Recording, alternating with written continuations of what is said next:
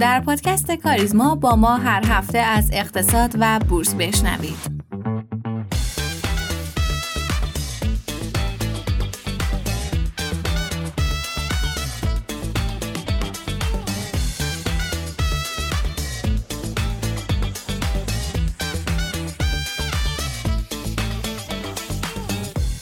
سلام و روز بر شما خوش شنوندگان پادکست کاریزما. امیدوارم که حالتون خیلی خیلی خوب باشه. ما برگشتیم با اپیزود جدید پادکست کاریزما 130 مین اپیزود پادکست کاریزما که میشه در واقع اولین اپیزود فصل چهار. بریم که فصل چهار رو با شما شروع کنیم. مرسی که همراه ما این و یک نکته این که همچنان هدیه سالگرد پادکست کاریزما پابرجاست این هفته هم. می‌تونید به لینک توضیحات مراجعه کنید. چند تا سوال هست که در جهت بهبود کیفیت پادکست می‌تونید ما رو کمک کنید با پاسخ دادن به اونها و در نهایت هم با وارد کردن اطلاعات خودتون هدیه بسیار کوچک رو از سمت پادکست کاریزما به خاطر همراهی و حمایت سه ساله خودتون از پادکست کاریزما دریافت کنید. بریم که پادکست رو شروع کنیم. اول یه سری به اخبار می‌زنیم. بخش بعدی تحلیل رو داریم با آقای رحمتی. بخش سوم این هفته مصاحبه خیلی جذاب داریم. درسته که من همیشه میگم مصاحبه خیلی جذابه ولی حقیقتا صحبت هایی که جناب سعدوندی داشتن خیلی مفیده و خیلی تعمل برانگیزه. حتما گوش کنید و در آخر هم که امروز قراره با یک فرد دیگه در دنیای اقتصاد آشنا بشیم. کسی که یک مرگ خیلی مشکوک داشت ولی کارهایی کرده که بسیار بسیار ماندگاره. بریم بدون وقفه پادکست رو شروع کنیم.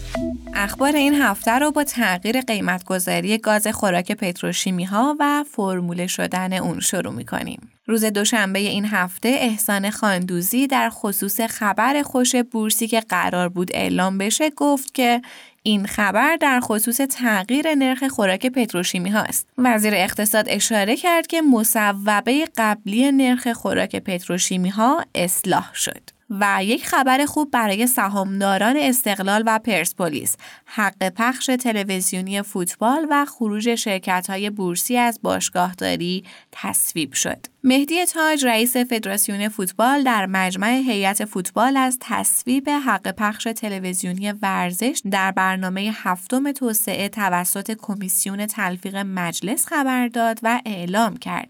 تصویب نهایی این قانون مهم بخش زیادی از مشکلات تیمداری در فوتبال رو رفع می‌کنه. کمی هم از اقتصاد بشنویم. در این هفته مرکز آمار از تورم دو و چهاردهم درصدی خبر داد.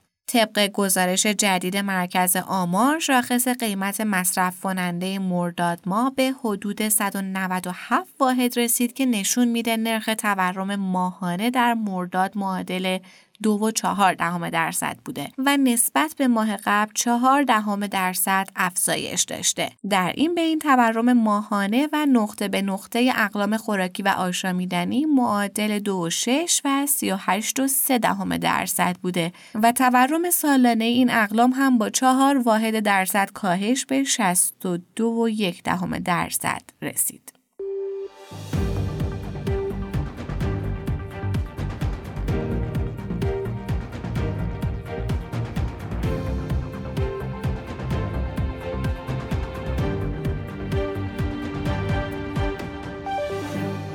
خب بریم سراغ بخش تحلیل بازار. آقای رحمتی هم در کنار ما هستن. آقای رحمتی سلام و خوش آمدید. من هم سلام عرض می کنم خدمت همه شنوندگان عزیز. امیدوارم که حال دلتون خوب باشه. مرسی از شما. خب این اولین تحلیل فصل چهاره و خدا رو شکر آقای رحمتی. وضعیت بازار برگشت و لاقل فصل چهار رو با سبز پوشی بازار شروع می‌کنیم. بله خدا رو شکر شروع فصل چهار با سرسبزی بازار من قبل اینکه بریم سراغ بازار بگم که واقعا باورم نمیشه. سه سال از پادکست کاریزما گذشت. سه سال. بله سه سال گذشت و خیلی سریع گذشت ولی خوشحالم که در کنار همه شنوندگان عزیز بودیم و امیدوارم که پرقدرت فصل چهار رو شروع کنیم. بله پرقدرت. بریم سراغ بازار آقای رحمتی. چه خبر از بازار این هفته؟ خب همونطوری که شما گفتید این هفته بعد از مدت شاهد این بودیم که رونق به بازار برگشت و خریداران استقبال خوبی از بازار به خصوص شاخص سازا کردن. ما هفته گذشته بیان کردیم که احتمالا بازار سرمایه می‌تونه یک رشد کوتاه مدتی رو داشته باشه.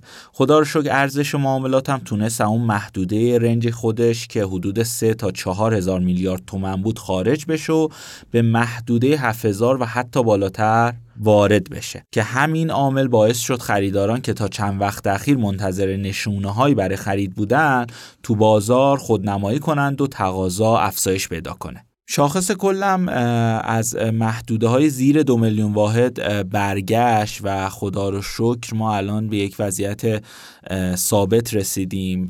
این آخر هفته هم یعنی روز چهارشنبه معاملات متعادلی داشتیم و گردش پول رو شاهدیم. ما اول هفته گروه خودرو معاملات بسیار خوبی داشت و هرچه رفته رفته به آخر هفته نزدیک شدیم معاملات گروه بانکی مورد تقاضا واقع شد. به نظر می‌رسه این گردش پول ادامه داره تا ما شاهد شکست شاخص دو دیویست باشیم. تا اون نقطه باید منتظر باشیم و به نظرم فعلا نگرانی آنچنانی برای بازار وجود نداره. خب باز جای شک داره که بازار بالاخره یه جونی گرفت. اما آقای رحمتی دلیل این استقبال خریداران چی بود؟ خب دلیل اصلی هیجان این هفته برمیگرده به نامه‌ای که توی اردیبهشت ما تصویب شد و توی اون نامه نرخ گاز خوراک صنایع به خصوص پتروشیمی افزایش پیدا کرد و کلی دربارش هم صحبت کردیم. اما تو هفته که گذشت این مصوبه لغو شد و قرار شد که قیمت گذاری خوراک گاز صنایع مجددا برگرده به همون حالت فرمولی خودش و تا انتهای برنامه هفتم توسعه با همین فرمول تعیین بشه. خیلی خلاصه بخوام بگم انگار ما برگشتیم به اردیبهشت ما و انگار نه انگار تو این چند ماه اتفاقی افتاده. متاسفانه این ریسک های عجیب و غریب اقتصاد ایرانه و کاریش هم نمیشه کرد. ریسک های عجیب و غریب و تصمیمات عجیب و غریب. خب باز خدا رو شو که وضعیت خوبی رو فعلا داریم. بازار ارزنده شده. حالا این فرمول محاسبه قیمت الان به چه صورته؟ واقعیت هم از این قراره که ما یه خوراک گازی داریم که تو صنایع بالادستی پتروشیمی استفاده میشه و نرخ گاز سوخت سایر صنایع هم یه ضریبی از این نرخ تعیین میشه. پس اگر این نرخ خوراک قیمتش تغییر کنه قاعدتا نرخ گاز سوخت و به تب بهای تمام شده سایر صنایع هم تغییر می‌کنه. خب برای تعیین قیمت این گاز سوخت سال 94 اومدن یه فرمول ارائه کردن که میاد میگه یک میانگینی از نرخ‌های گاز جهانی و گاز داخلی در نظر گرفته بشه. نرخ جهانی هم یه میانگینی از چهار تا نرخ هاب جهانیه. ولی مشکل اینجاست که نرخ دو هاب مصرف کننده از این چهارتا به شدت والاست و تو نشست این هفتم پیشنهاد شده که وزن این دو هاب از 25 درصد به 15 درصد کاهش پیدا کنه که خب این می‌تونه وضعیت این فرمول رو بهتر کنه. با تمام این صحبت ها نرخ گاز خوراک صنایع که عدد ثابت هفتمن تعیین شده بود الان دیگه اون عدد نیستش و خوشوقتانه ما تو این هفته برگشتیم به همون فرمول سابق و با دلار 28 هزار تومنی فعلا این نرخ در حدود 4 هزار تومن به دست میاد. پس نرخ 4 هزار تومنی در وضعیت فعلی کمک کننده وضعیت بنیادی پتروشیمیاست و و صنعت پتروشیمی می‌تونه به بازار کمک کنه. خب فعلا که وضعیت بازار خوبه و صحبت خاصی در موردش نداریم. میشه که فعلا همینجور بمونه. یه سر خیلی کوتاه هم آقای رحمتی بزنیم به بازارهای موازی ببینیم که وضعیتشون به چه صورت. اخیرا خیلی خبر خاصی در موردشون نبوده و ما هم خیلی صحبت نکردیم در موردشون.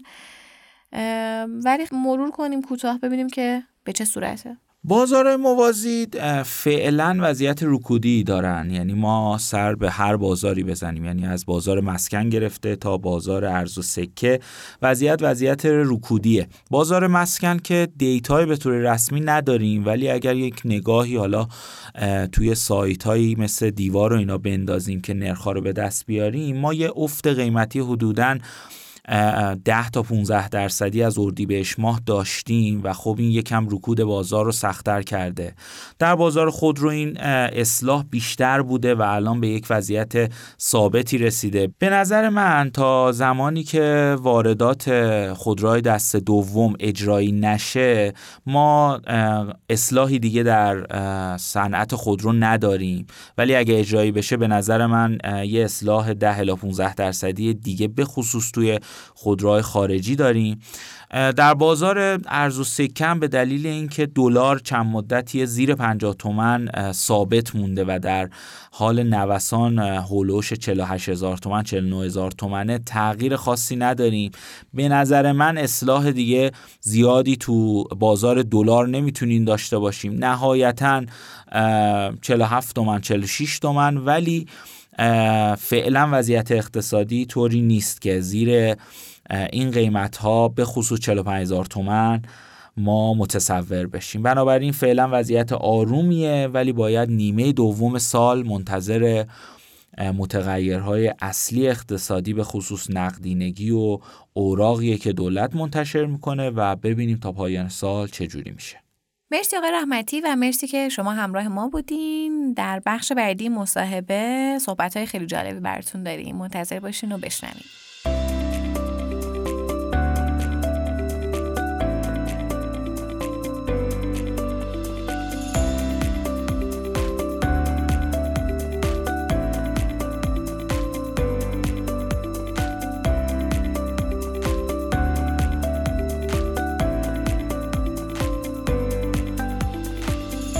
در کشوری شبیه ایران که عملکرد بانکهاش به شدت فضای اقتصادی کشور رو تحت تاثیر قرار میده باید ساختار درستی برای فعالیت این بنگاه ها طراحی بشه تا اقتصاد سالمی رو داشته باشیم. ولی همونطور که همه ما می‌دونیم عدم وجود ساختار درست باعث شده بانک ها با خلق نقدینگی و تسریق اون به بازار مدام باعث ایجاد تورم و گرونی در کشور بشن.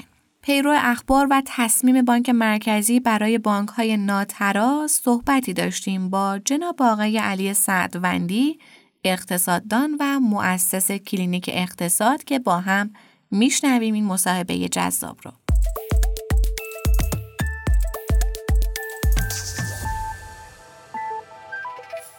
سلام جناب آقای دکتر ممنون که وقتتون رو در اختیار ما قرار دادید تا یک صحبتی در مورد بانکداری در شرایط کنونی کشور بکنیم. در ابتدا می‌خواستم بدونم که همونطور که می‌دونید بانک مرکزی جدیدا خیلی روی انحلال یا ادغام بانک های ناتراز تمرکز کرده و یه فرصت 6 ماه هم از ابتدای سال برای این بانک ها در نظر گرفته. به نظر شما دلیل این کار چی می‌تونه باشه و راهکار پیش رو چقدر می‌تونه مؤثر باشه برای بانک داریم. سلام و عرض ادب خدمت همه عزیزان دوستانی که در کارگزاری کاریزما حضور دارند و تشکر می کنم از افرادی که در کار تشکیل این نوع پادکست ها حضور دارند. کار بسیار ارزشمندی است. این نوع اقدامات می‌تونه در ارتقاء فرهنگ سرمایه گذاری و فرهنگ مالی و فرهنگ تحلیل اقتصادی در ایران مفید باشه. سوالی مطرح فرمودید در این زمینه که انحلال یا ادغام بانک های ناتراز چگونه خواهد بود؟ ظاهرا بانک مرکزی در طی چند ماه گذشته تمرکز ویژه‌ای بر روی بانک های ناتراز داشته است. موزلی که بیش از یک دهه یا شاید چند دهه هست که گرفتار در واقع اقتصاد ایران رو گرفتار کرده است و مشکلات جدی برای اقتصاد به وجود آورده است. مهمترین دلیل تورم رشد نقدینگی است و مهمترین دلیل رشد نقدینگی خلق پول بانکی است. بانک های دولتی به نحوی خلق پول انجام می دهند و بانک های خصوصی به نحو دیگری. بانک های دولتی به ولی نعمت خودشون که دولت باشه جوابگو و پاسخگو هستند و بدین دلیل سعی می کنند که کسری بودجه دولت رو پوشش بدهند و بانک های خصوصی هم در واقع سهامداران و مالکان خصوصی دارند که بدون هیچ قید و بندی متاسفانه در اقتصاد ایران اقدام به خلق پول می کنند. البته بانک های خصوصی که اقدام به خلق پول کرده اند معمولا تعریف بانک خصوصی که در دنیا متداول هست و از طریق نسبت کفایت سرمایه یک بانک خصوصی شناخته می شود رو در ایران ندارند یعنی بانک خصوصی در ایران یک شترگاف پلنگی است که هیچ ارتباطی با نظام بانکداری متعارف بین المللی که بسیار هم موفق بوده در کاهش فقر و گسترش رفاه متاسفانه نظام بانک خصوصی ما ندارد. و به جز یک یا دو بانک خصوصی که کوچک هستند و بهتر عمل می کنند سایر بانک های خصوصی در رسیدن به اهداف و رسالت خودشون متاسفانه مطلقا موفق نبودند. حالا بانک مرکزی خیلی راحت یک فرصت شش ماهه داده که یا ناترازی خودتون رو از بین ببرید یا اینکه ما شما رو ادغام می‌کنیم. اینکه به راه حل ادغام رسیدن به نظر می‌رسه که انحلال و ادغام راحت ترین راه ها برای برخورد با هر موزلی در اقتصاد باشد. رویکرد دولت در چند سال گذشته در مقابله با گرانی هم همین بگیر و به بندها و برخوردهای تعذیراتی بوده. ظاهرا ریاست جدید بانک مرکزی بنا دارد که این برخوردهای تعذیراتی را به نظام بانکی بکشاند. این نکته بنده در واقع نفی این نیست که نظام بانک های, بانک های خصوصی و کلا نظام بانک های تجاری در ایران متاسفانه بسیار بد عمل کردند سابقه بدی رو به جا گذاشتند و کاملا از منظرهای مختلف ناتراز هستند. یعنی هم از نظر سود و زیان ناتراز هستند هم از نظر دارایی ناتراز هستند هم از نظر کشفلو یا جریان وجوه ناتراز هستند. اما توصیه که بنده داشتم این بوده که به تدریج وارد در واقع اصلاح نظام بانکی بشوند مسئولان محترم یعنی اینکه همین افرادی که همین امروز در منصب مدیریت این بانک ها قرار دارند رو تحت فشار قرار بدهند و هدایت کنند به سمت اینکه خود این افراد سعی کنند بانک ها را اصلاح کنند. و اگر اصلاح نشد و اگر تمکین نشد به تدریج باید تفویض قدرت انجام بشود.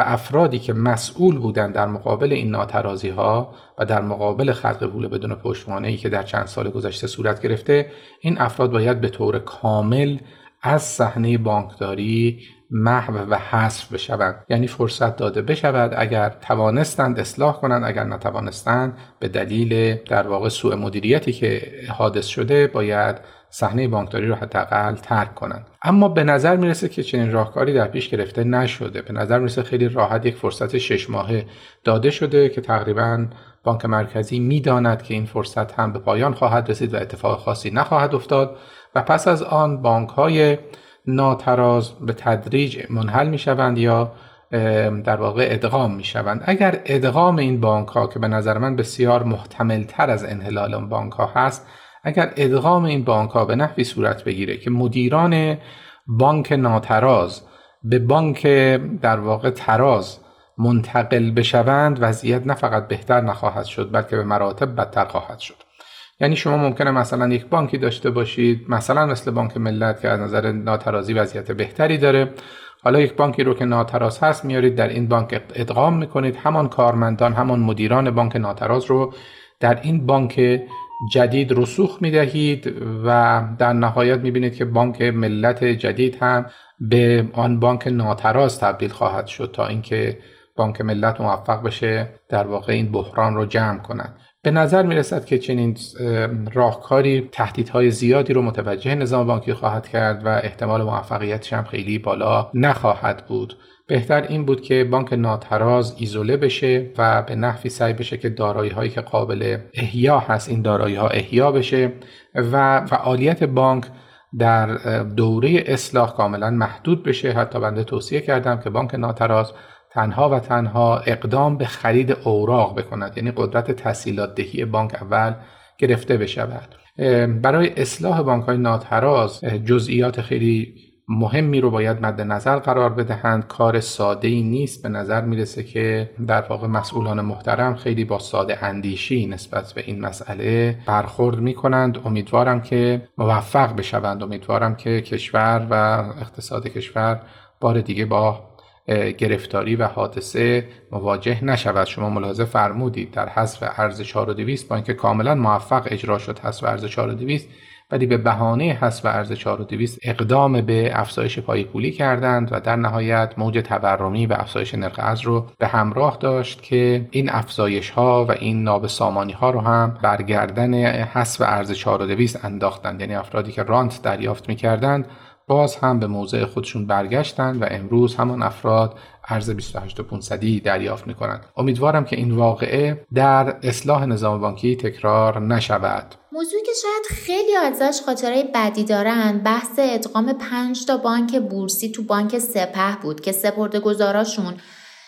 برای چند ماه سردرگم بود و سهامدارانشون تا مدت زیادی سهمشون بسته بود. بعدش هم نتونستن درست احقاق حق بکنن. به نظرتون این ادغام اگر انجام بشه چقدر می‌تونه متفاوت تر باشه و نگه داشتن سپرده یا حجوم برای برداشتن سپرده چقدر می‌تونه برای فرد یا بانک ریسک داشته باشه؟ در زمینه ادغام بانک ها ما تجربه رو در بانک سپه داریم. پنج بانک نظامی و انتظامی در بانک سپه تجمیع پیدا کردند و ادغام شدند. مشکلاتی البته ایجاد شد هم برای سپردگزاران برخی از این بانک ها و هم برای سهامداران ولی نمی‌تونیم بگیم که مشکلات خیلی جدی بوده. بنابراین ادغام بانک سپه در ظاهر موفق بود.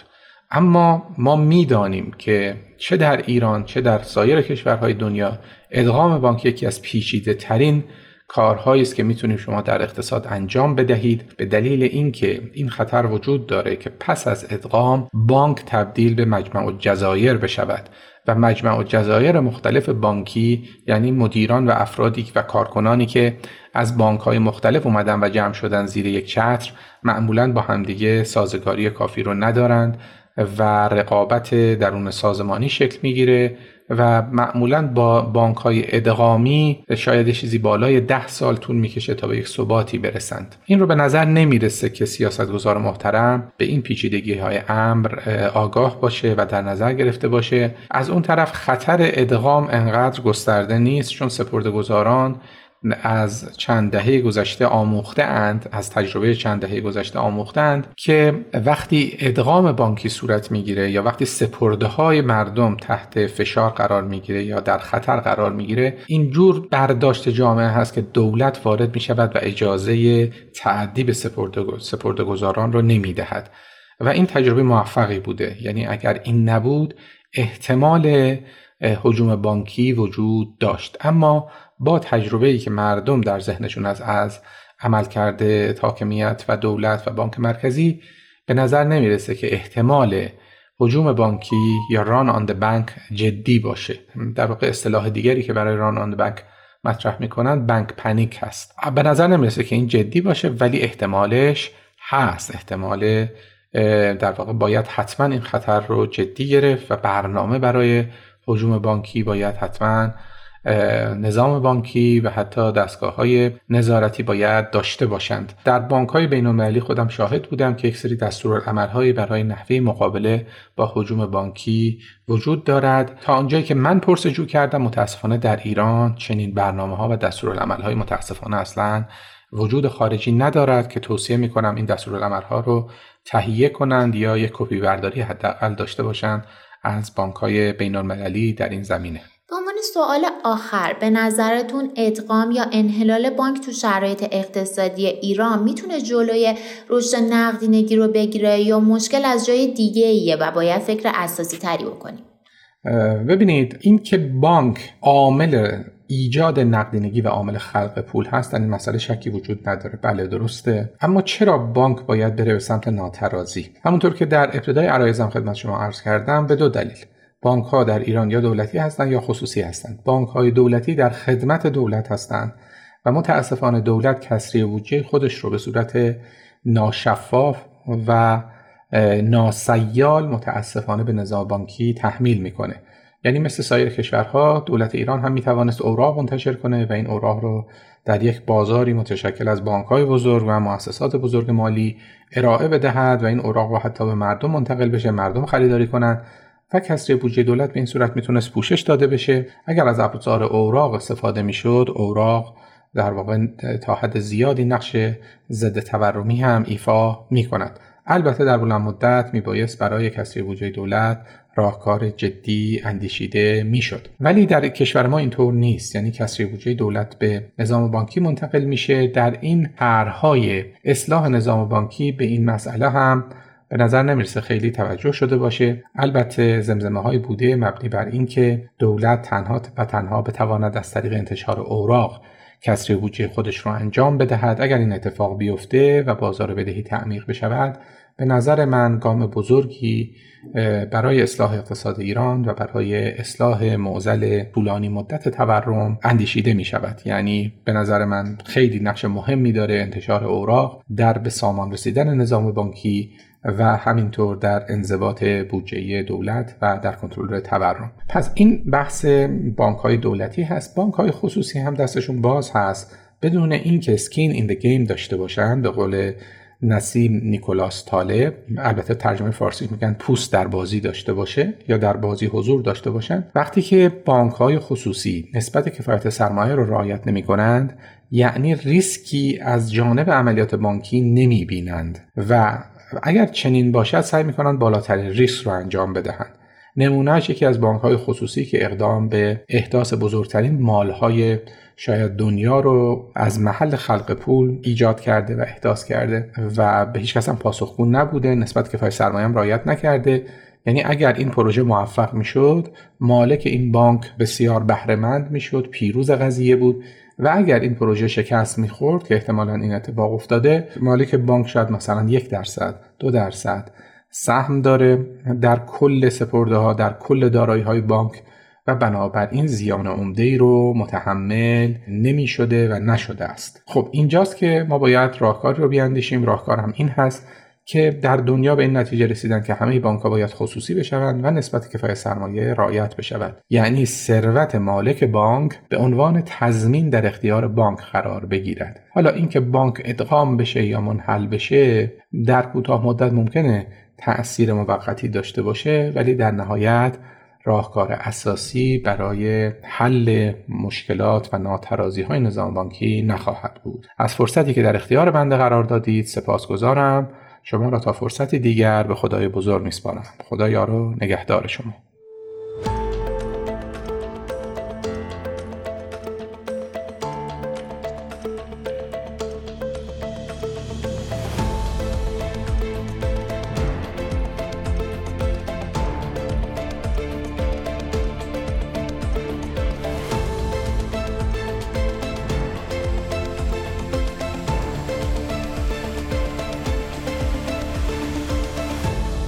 ایستادن در مقابل ظلم و مقابله با اون همیشه پایان زیبایی نداره ولی قطعا تاثیرات خودش رو در دنیای بیرحم این روزها به جا می‌ذاره.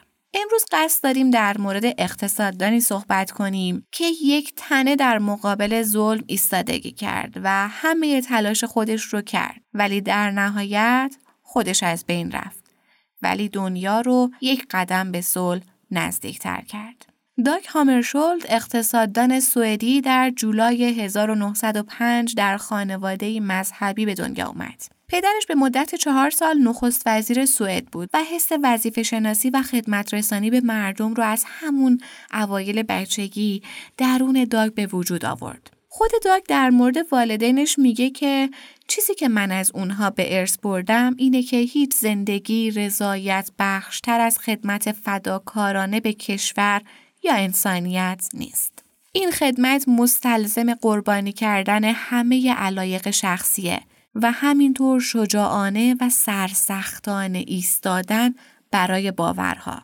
داگ از همون اوایل تحصیل فردی پر انگیزه و باهوش بود. رشته علوم انسانی رو شروع کرد و علاقه خودش رو در زبان شناسی پیدا کرد و در نتیجه به زبانهای آلمانی و فرانسوی و انگلیسی مسلط شد. در سن 29 سالگی به سمت اقتصاد رفت تا زندگی حرفه‌ای و بین المللی خودش رو شروع کنه. داک به مدت یک سال در دانشگاه استکهلم اقتصاد تدریس کرد. اما هم میل و هم میراث پدرش موجب شد که وارد خدمات دولتی بشه و 31 سال از عمر خودش رو در امور مالی سوئد، روابط خارجی سوئد و امور بین المللی وقف کرد. استعداد بینظیر داگ در دیپلماسی و امور بین الملل خیلی زود اون رو وارد صحنه جهانی کرد. در سال 1946 با سمت مشاور مالی به وزارت امور خارجه سوئد راه پیدا کرد که آغاز مشارکت گسترده اون در همکاری های بین المللی بود. تعهدش به تقویت همکاری اقتصادی و صلح به انتصابش به عنوان نماینده سوئد در سازمان ملل متحد در سال 1949 منجر شد. در طول تصدی خودش در سمت نماینده نقشی محوری در شکل دادن به ها و ابتکارات سازمان ملل ایفا کرد و در نتیجه در سال 1951 معاون وزیر امور خارجه سوئد شد و نفوذ خودش رو در دیپلماسی بین المللی خیلی تقویت کرد. تخصص اون در همکاری و مذاکره اقتصادی احترام و تحسین بسیار گسترده ای رو در بین همتایان و همسنفای خودش به وجود آورده بود. اما مهمترین نقطه زندگی داگ در سن 47 سالگیش بود. اون در این سن جوانترین فردی بود که سمت دبیر کل سازمان ملل رو بر عهده داشت. داگ از اون افرادی بود که آرزوی خودش رو زندگی می‌کرد. اون از همون جوانی دوست داشت به درجه برسه که بتونه صلح رو در تمام دنیا ایجاد کنه و به گواه تاریخ تا آخرین قطره خونش هم این کار رو انجام داد. خب بریم ببینیم که چیکار کرده. یکی از کمک های مهم هامرشولد تأسیس اولین نیروهای حافظ صلح سازمان ملل بود. اون نیروی اضطراری سازمان ملل متحد در مصر و عملیات سازمان ملل متحد در کنگو رو رهبری کرد. هدف از این مأموریت ها برگردوندن صلح و ثبات به مناطقی بود که خشونت و آشوب دامنگیرشون شده بود. رهبری داگ فراتر از تلاشهاش برای حفظ صلح بود. اون شخصا در بحرانهای دیپلماتیک مداخله می کرد. تنشها رو کاهش می‌داد و برای راه های صلحآمیز تلاش می کرد. مدیریت ماهرانش در بحران کانال سوئز در سال 1956 مورد تحسین بین المللی قرار گرفت چون که نقش اساسی در پایان دادن به درگیری و تضمین خروج نیروهای خارجی ایفا کرد. این دیپلماسی ماهرانه اون احترام و تحسین تمام رهبرای سراسر جهان رو برانگیخته بود. و اما 18 سپتامبر 1961 آخرین روز این مرد صلح طلب بود. داگ هامرشولد برای یک عملیات صلح طلبانه سوار هواپیما میشه ولی هیچ وقت به زمین بر نمیگرده. سانحه هوایی که تمام نشونه های یک ترور رو داشت ولی تا سال 2012 به طور رسمی اعلام نشد. این ترور و این اتفاق انقدر غم بود که باعث شد بعد از مرگش جایزه صلح نوبل رو به اون تقدیم کنن. دنیا با وجود داگ یک قدم به صلح نزدیکتر شد و ما همچنان شاهد اثرات کارهای اون هستیم. امیدوارم که دنیا از این آدما بیشتر به خودش ببینه. تا هفته آینده خدا نگهدار.